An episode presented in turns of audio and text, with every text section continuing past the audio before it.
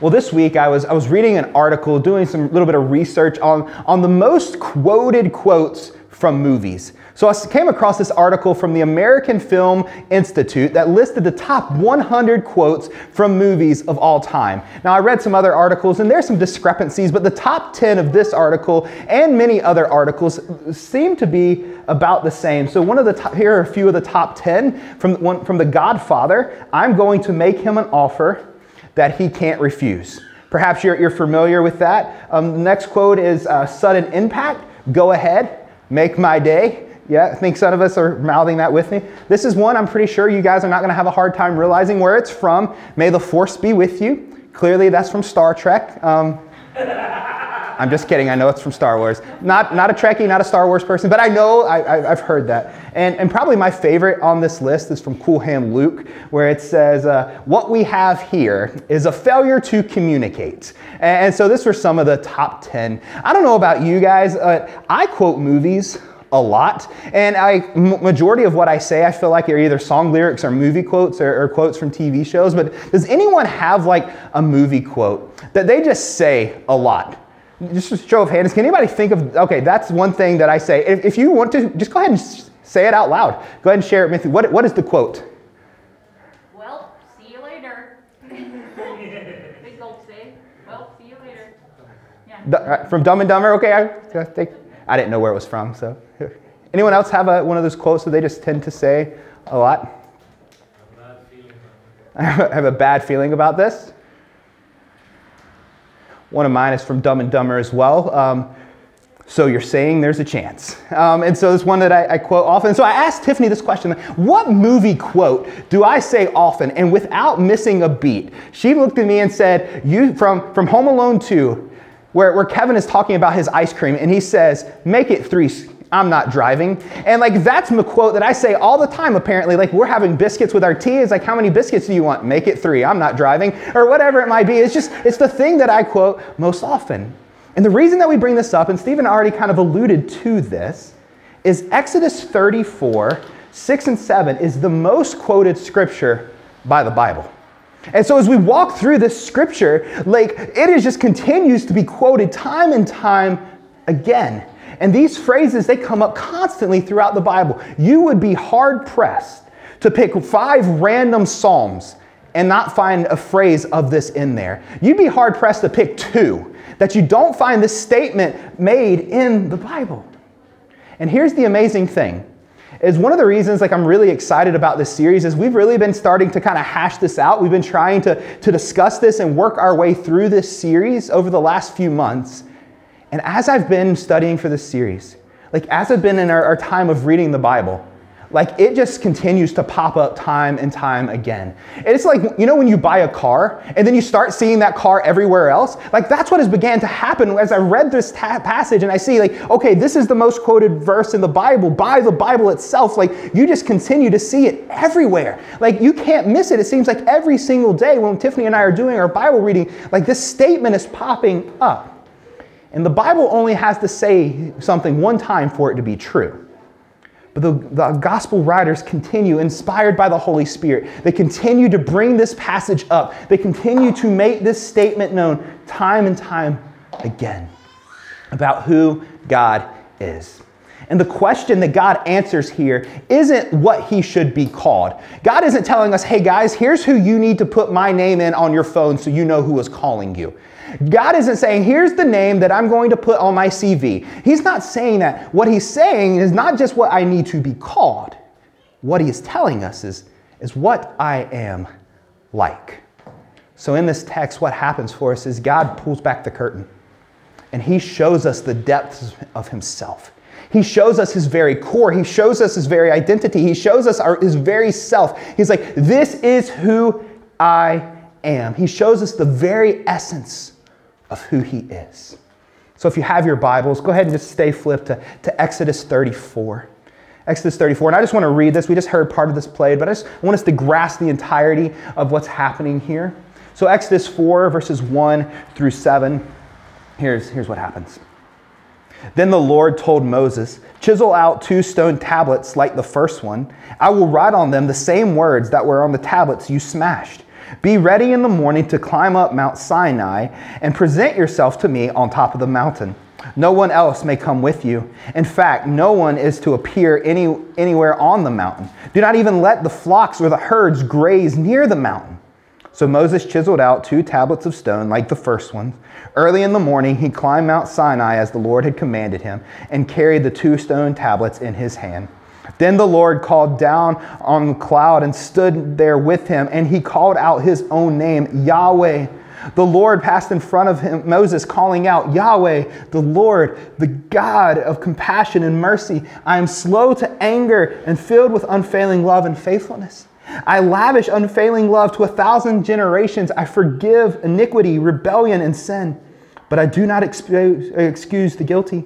I will lay the sins on their parents upon their children and grandchildren. The entire family is affected, even the children in the third and the fourth generation. And so, what I want us to do as we get ready to dive in today is I think it's really important and really necessary for us to kind of see the context of what is happening here.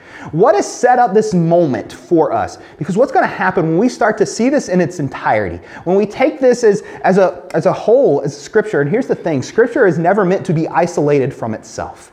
And so we can look at this as a whole and we see a beautiful picture. We see something incredible beginning to take place. So, one of the first things God says to Moses is chisel out two tablets like the ones you had before that you smashed. Okay, like what, what happened here? There's clearly a story that is going on there. And so, if we just rewind two chapters back to, to Exodus 32, we see the story. So, Moses has been up on the mountain with God. And he's been in communication with God, and things have been just incredible moment for Moses. And God has, has taken this, these two tablets and he has written these, these 10 rules, these 10 laws. Perhaps you're familiar with them, the 10 commandments. And he has showed Moses, this is what I expect of my people. This is how I want my people to live. This is how people who are in relationship with me should be different. This is how they should live. And as he's there on the mountain, he has done that. And then Moses starts making his way down the mountain. And when he does, he realizes and he notices they have they've got, made a gold calf. And in this gold calf, they've turned to, to Aaron like, I think Moses is probably dead. He's, he's been gone a long time. So make us an idol, make us a calf so that we can worship. So they take all the gold in the camp and they build it together. They make this huge calf. And Moses sees this and he, and he gets pretty upset, rightfully so. I mean, the first four commandments are about worshiping God alone, and here he is holding these commandments and looking at this golden calf and be like, something does not add up here. Something doesn't match here. And so, out of frustration and anger or whatever it may be, the, the tablets are smashed. And so, God is telling him, you know what? Go back on the mountain again. So let's look back at verse chapter 32. Let's see this moment that's transpiring here. So Moses is on this mountain and, and things are going well. He has been in, in, in communication with God. This is awesome. And in verse 7, everything changes. The Lord told Moses, Quick, go down the mountain. Your people, whom you brought from the land of Egypt, have corrupted themselves. How quickly they have turned away, and I am commanding them from the way I commanded them to live. They have melted down gold and made a calf. They have bowed down and sacrificed to it. They are saying, These are our gods, O Israel, who brought us out of the land of Egypt. Then the Lord said, I have seen how stubborn and rebellious these people are. Leave me alone, and my fierce anger, so my fierce anger can blaze against them, and I will destroy them, and I will make you, Moses, into a great nation. We're going to come back to this passage in just a minute. But I just want us to think for just a minute. Just sit in verses 9 and 10 for just a second.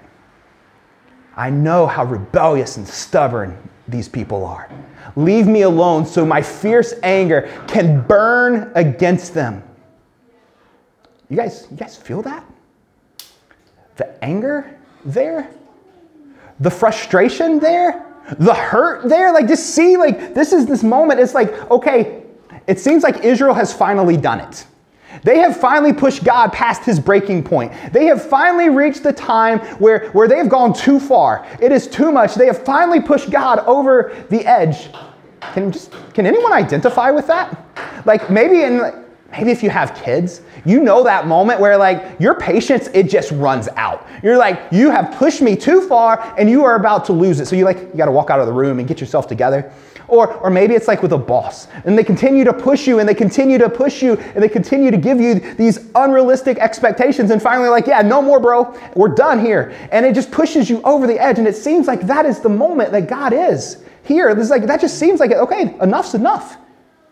I mean, think of everything that He has done for them, the way that He has rescued them, and the way that He has been there for them time and time again. I mean, God started this entire nation of Israel out of a 100 year old man and a 90 year old woman whose womb was, that was nearly dead. They have wandered from place to place, and somehow, some way, they have continued to prosper. They have continued to grow. God has saved them from famine. He has rescued them from slavery. He has brought them through the dry, Red Sea on dry land. He has fought battles for them time and time again. He has been there for them. He literally rains honey bread from the sky for them. And yet, here they are. They've rebelled against him. They've turned against him again. And it seems like God has reached his breaking point. It seems like this is the moment that no more is going to be done. All hope seems lost. The situation just seems so, so terrible. Everything seems so helpless. And I got to admit, if I was God, I, I, to be honest, I wouldn't have made it to this point. With the people of Israel, like I would have snapped a long time ago, and perhaps you would have too. But you know, just giving myself the benefit of the doubt, like if I was God, this, this might have been the breaking point. And if God was like any other God, this would have been long ago. He would have wiped it, he would have wiped these people out and started again with Moses. And then when Moses later screws up, he would have wiped him out and be like, what do I do now? But here's the thing, friends. God is not like any other God. He is Yahweh, the Lord, compassionate, slow to anger, abounding in steadfast love. That is who he is. And so here's what we find about God. His hope is found in God's name. His name is full of mercy. It's in this context, it is in this moment that God, it is in this story that God reveals himself to us. And we find in verse 14 where he says, The Lord changes his mind and he doesn't bring about the terrible disaster that he is planning. This is the context here. It's in the light of these people being sinful and rebellious and turning against Him and literally breaking nearly every commandment that He has said not to do. And God is reminding them of who He is and what He is like because His name, it is full of hope. His name is full of mercy. Yes, in verse 7, it says that He will punish, He doesn't leave the, the guilty unpunished. And in a few weeks, we're going to see how that's actually a really good thing and how it's a really merciful thing that He can do, that He does that for us. And so, our hope for the series is that we begin to see God for who He truly is, to see what He is and what He's like and, and who He is. A few years ago, we were, we were at a birthday party, and at this time, like Ava was like eight or nine months old. And, so we, we were there and we, we were holding her, and we gave her a breadstick. Do you guys know like those hard breadsticks that are like really long? And so they, we gave her one of these, like, it's like 12, 14, 16 inches. It's, it's a long breadstick and we hand it to her, but we realize, okay, if we give her the whole breadstick, like it's gonna break as she's chewing it. So we just we give her just a little bit that's sticking out of her hand, and the rest is like holding out here. And she's eating this breadstick, and we're just talking, hanging out at this birthday party. And the next thing we know, like Ava starts like crying hysterically. Like, what is happening? Did, did she bite her tongue? Did she bite her hand? Did you bite her finger? What happened? And come to find out, what happened is she ran out of breadstick.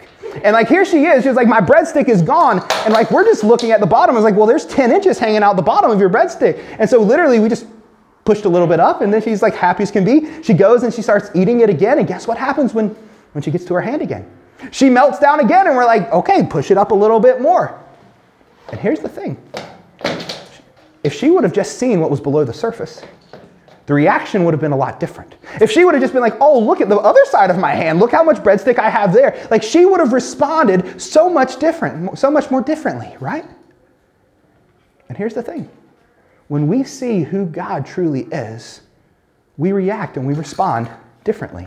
If we could see a level below the surface, if we could just see a bit more of who what he was like, we would react and we would respond differently. I think that's why it's so important that God is pulling back the curtain. He's revealing himself to us. He's like, I will let you see what, what I'm like. I will give you this opportunity to see who I am and what I'm like. Because what we believe about God will dictate how we worship Him. What we believe about God will dictate how we worship Him. If we are going to worship God correctly, we have to know Him correctly. And if we look at verse 8 in chapter 34, we see what Moses does when God reveals his character, he reveals his name to him. Moses falls immediately to his face, to the ground, and he worships. It's the only thing he could do. It's the only way Moses could respond, is when he heard about this character of God. It's the only thing he could do is he, he could just worship him. And so I just want us to think about some of the ways that if we misunderstand God, that we worship him incorrectly. Maybe we think like that God is, is just someone who gives us everything that we want. And then what happens is we don't get what we want. God doesn't answer a prayer the way that we think we should. And so we, we don't worship him anymore. Like, okay, God, that, if you didn't give me what, we, what I want, we're, we're through. We're done. Or maybe, maybe you think like God is just this, this wise old grandpa who gives these unwanted advice. Sometimes you take it, sometimes you leave it. It's really just kind of up to you. If, it, if the advice kind of jives with what you want to do, you'll take it. If not, then you'll leave it. When we, when we, when we think of God that way, we don't worship Him correctly because we fail to submit our lives to Him. We, we fail to believe that He has our best interest in mind. We, we fail to believe that He actually knows what's best for us and wants what's best for us. So when we don't understand God correctly, we don't worship Him correctly. And so He gives us His name to help us understand who He is and what He is like.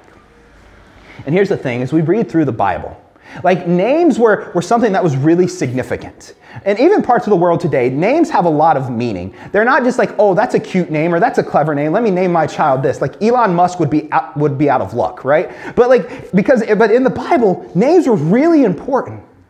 Think about this guy Simon Peter. Okay? So the name Simon, it means reed. Okay? And I don't know if you guys know much about reeds, but you put a lot of pressure on a reed, guess what happens? It, it breaks, it shatters, it splinters, it, it doesn't stand up under pressure. It, doesn't hang tight, and that is who Peter was, and that's what Peter's name was. And so everything in him would be when the time gets tough, when the pressure is on, I break and I snap. And then he confesses something that, that Jesus is the Lord, the Son of the living God. And Jesus says, Okay, Peter, or Simon, your name's no longer Simon. You're going to be called Peter, which means rock. You guys ever tried to break a rock? It's not very easy. Does a rock crumble under pressure? No, and it changes who he is. And, and he, has a little, he, he has a little moment where he goes back to the reed and, and he breaks and he falls apart when the pressure's on, when Jesus is betrayed. But other than that, man, G- Peter, he turns into the rock. And he is not the rock, he turns into a rock. And he becomes the man that God sees, Jesus sees him as. Or, or think about Abraham. Before his name turns to Abraham, his name is Abram. And Abram means exalted father. Problem is, Abraham does, Abram doesn't have any kids. It's hard to exalt a father who isn't a father. But God has made this promise to Abraham. He says, through you, you're going to, there's, your descendants are going to be numerous. There are all the stars in the sky. And he says, oh, by the way, I'm going to change your name. Your name's no longer going to be Abram, exalted father. It's going to be Abraham, which means father of a multitude. And you see how that just changes everything in him. I mean, we can look at Hosea's kids, Lo Ami means no, not my people, right? And, so that's what he says. Like he names his kid not my people because the people of Israel have rebelled against him. And, and later, God changes the name to, to, to Ami, meaning my people. Like Hosea's kids are going to need to be in therapy for the first few years of their life because of their names, but, but God has said, like, He changes their names to remind them of, of who He is. And so, what God is doing for us he isn't just telling us what we should call him, but rather he is telling us, This is who I am. This is what I am like. Here is God in self revelation, revealing himself to Moses. He is saying, Here is, here's me. Here's who I am. And God's character is revealed in his name. And friends, I want to make sure we, we hear this. God is not trying to hide himself from you. He's not trying to keep you guessing as to what he is like or the way that he feels about you or, or the way that he feels about the world. He's not trying to hide these things from you. He has revealed this to you And the first name that he uses, the first way that he is revealed is, is Yahweh. So look at verses 5 and 6. Let's, let's read this. It says, Then the Lord came, this is back to chapter 34, if you're following along. Back to 34, verses 5 and 6. Then the Lord came down in a cloud and stood there with him, and he called out his own name, Yahweh. The Lord passed in front of Moses, calling out, Yahweh. And so, what I want us to think about for just a minute is, is what does Yahweh say about God? Like, what is it revealing to us about God?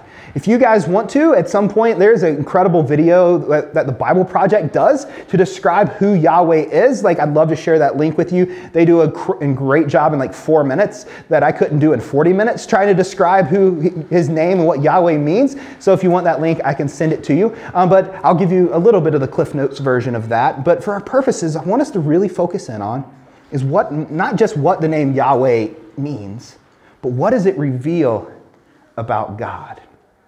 And so the name Yahweh really represents all that He is and all that He will do and all that He has done.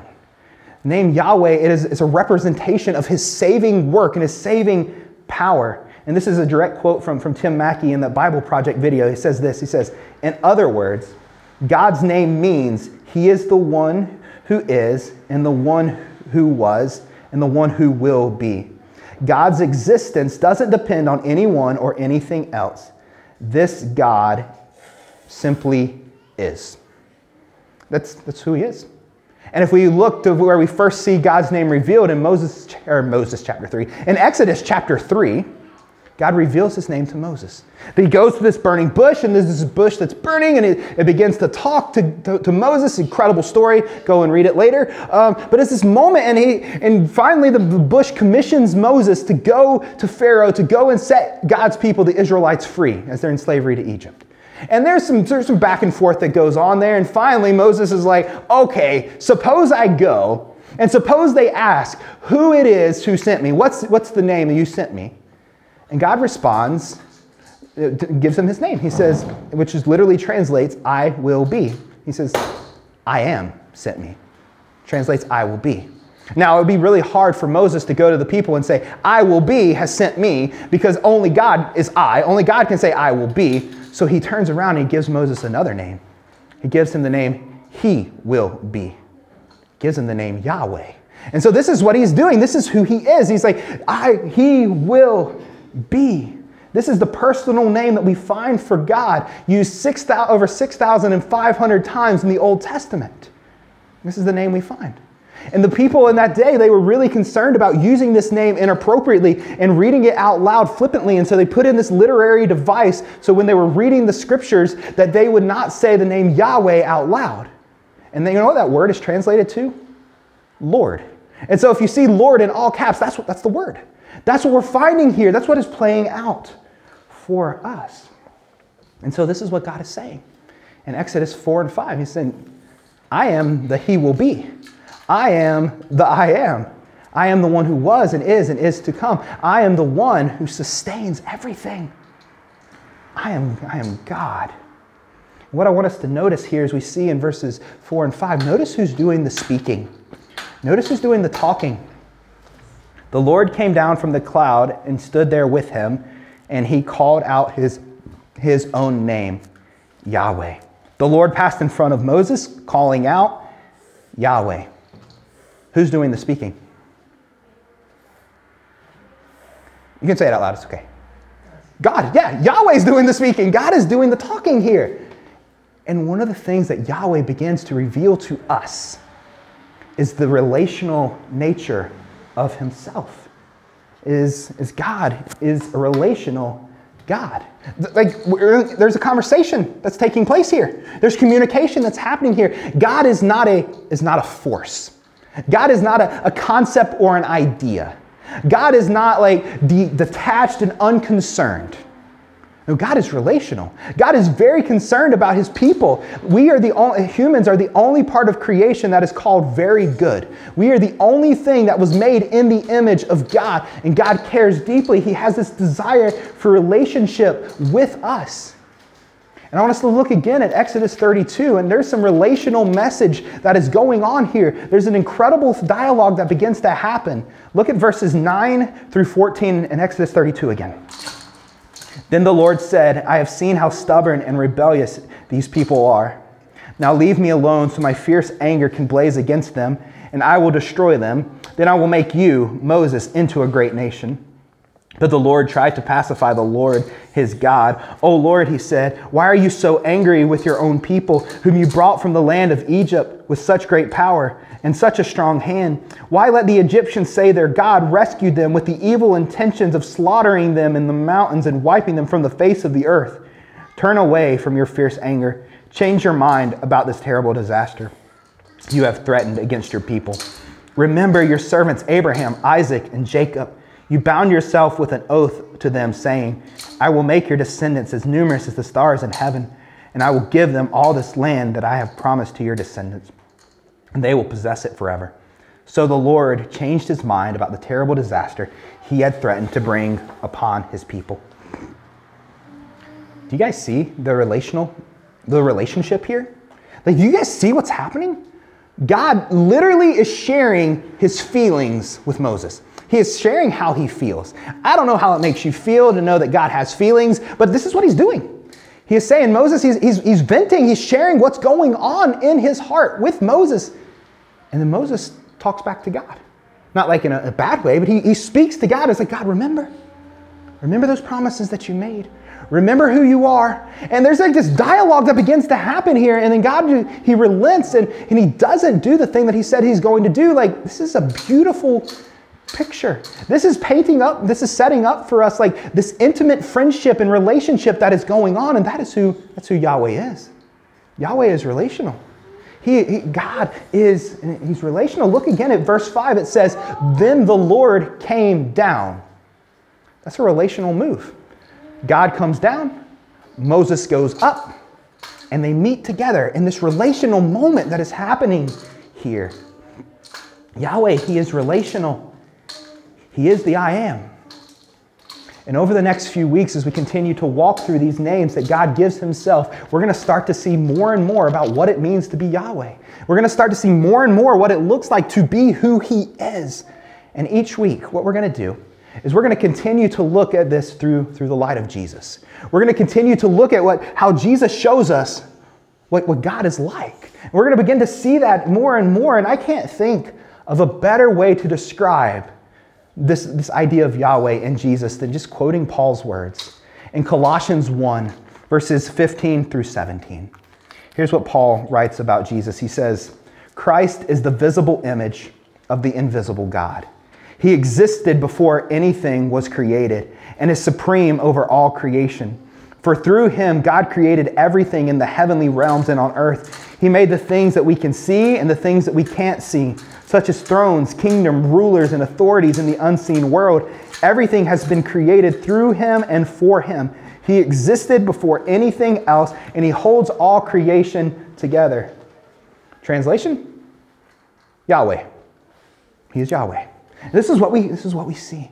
And so every time, every action that we see of Jesus, he is revealing to us what God is like. Every time he heals someone, every act of compassion, every act of judgment, everything that he does, he is showing us the character of God. And we as we read through the gospels like we can find time and time again where we see Jesus is relational as well. I mean, think about the Garden of Gethsemane. When he's there, he brings three buddies with him. He's like, sit here, be with me. I need you because this is a tough time. I need, I, I, he needs a relationship.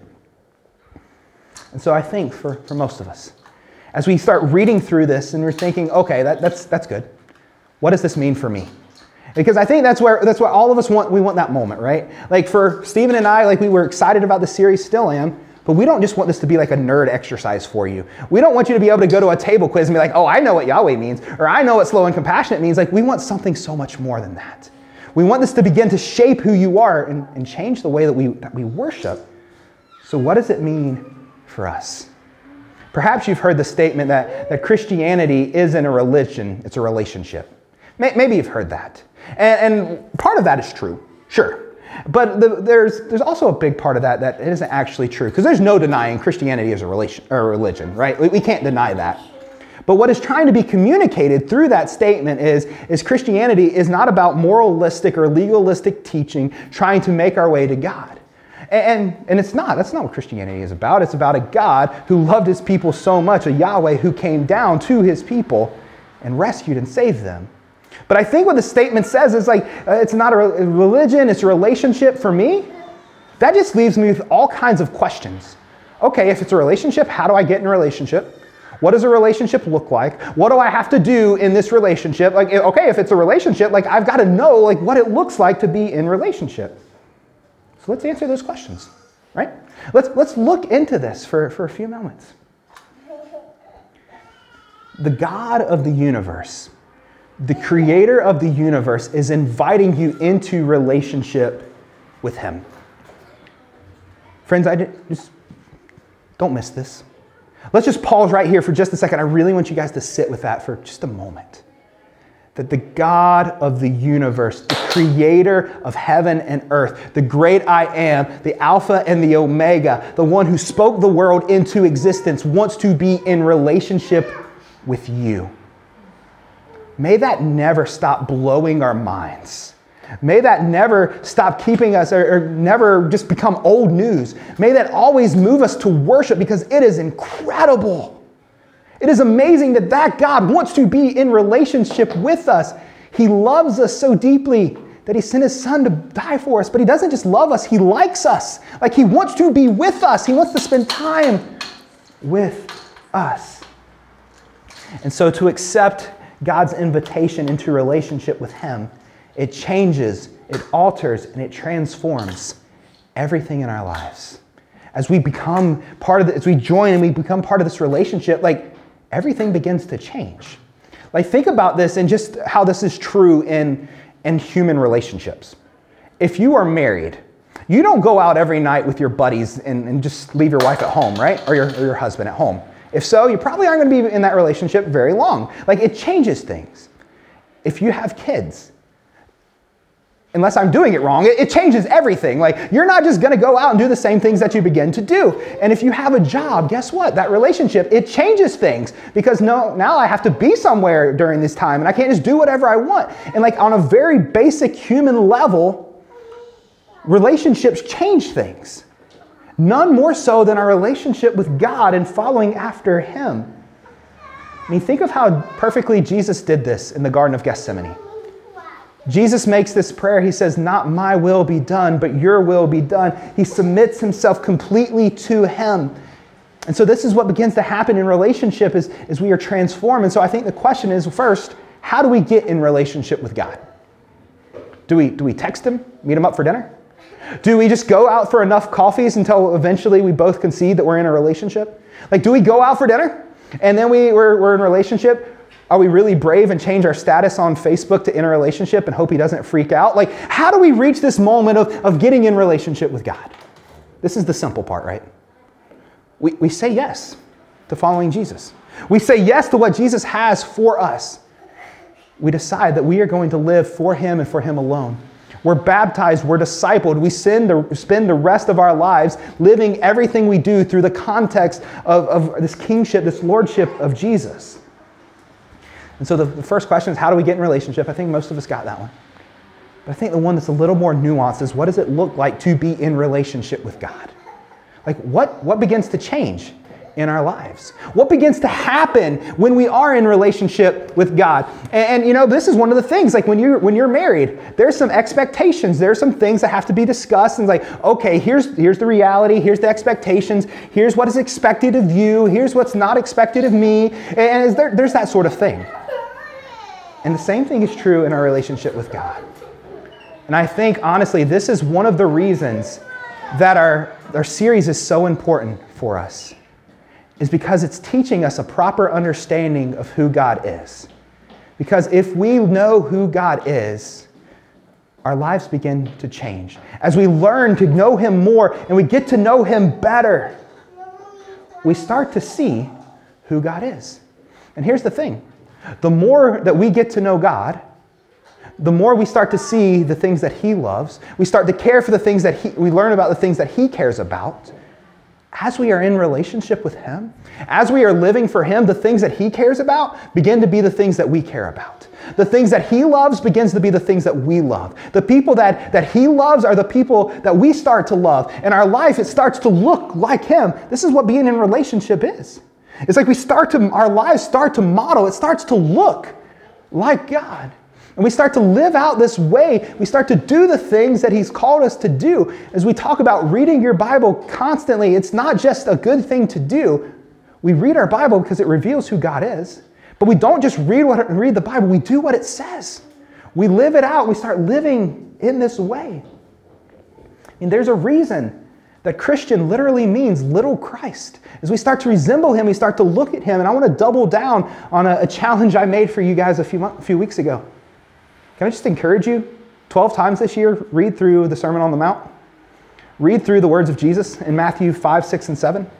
Do it once a month. I would recommend some other reading as well, of course, but spend some time in the Sermon on the Mount. Read it once a month and start living out those words of Jesus and start seeing what that looks like. And here's what I've began to, to learn is I've been married longer.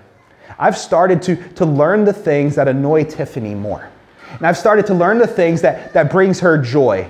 And as I've been married longer, I, she's not here to di- dispute this, I've tried to do the things that annoy her less and the things that bring her joy more. Like that's just what starts to begin to happen. And here's what's bec- here's what started to happen. Is it's no longer just been like, okay, I guess I have to not annoy my wife. It started to be like, well, I want my, I want my, life, my wife to be happy. I want her to have joy. I want her to enjoy life. And because if she's annoyed, guess who else is going to be annoyed? I'm going to be annoyed. And if she's if she's joyful, I'm going to be joyful. And it started to change of I have to do this to more of like as I've grown in knowledge and love for her and in relationship with her, I've started to do the things that brings her joy because it's the things that bring me joy.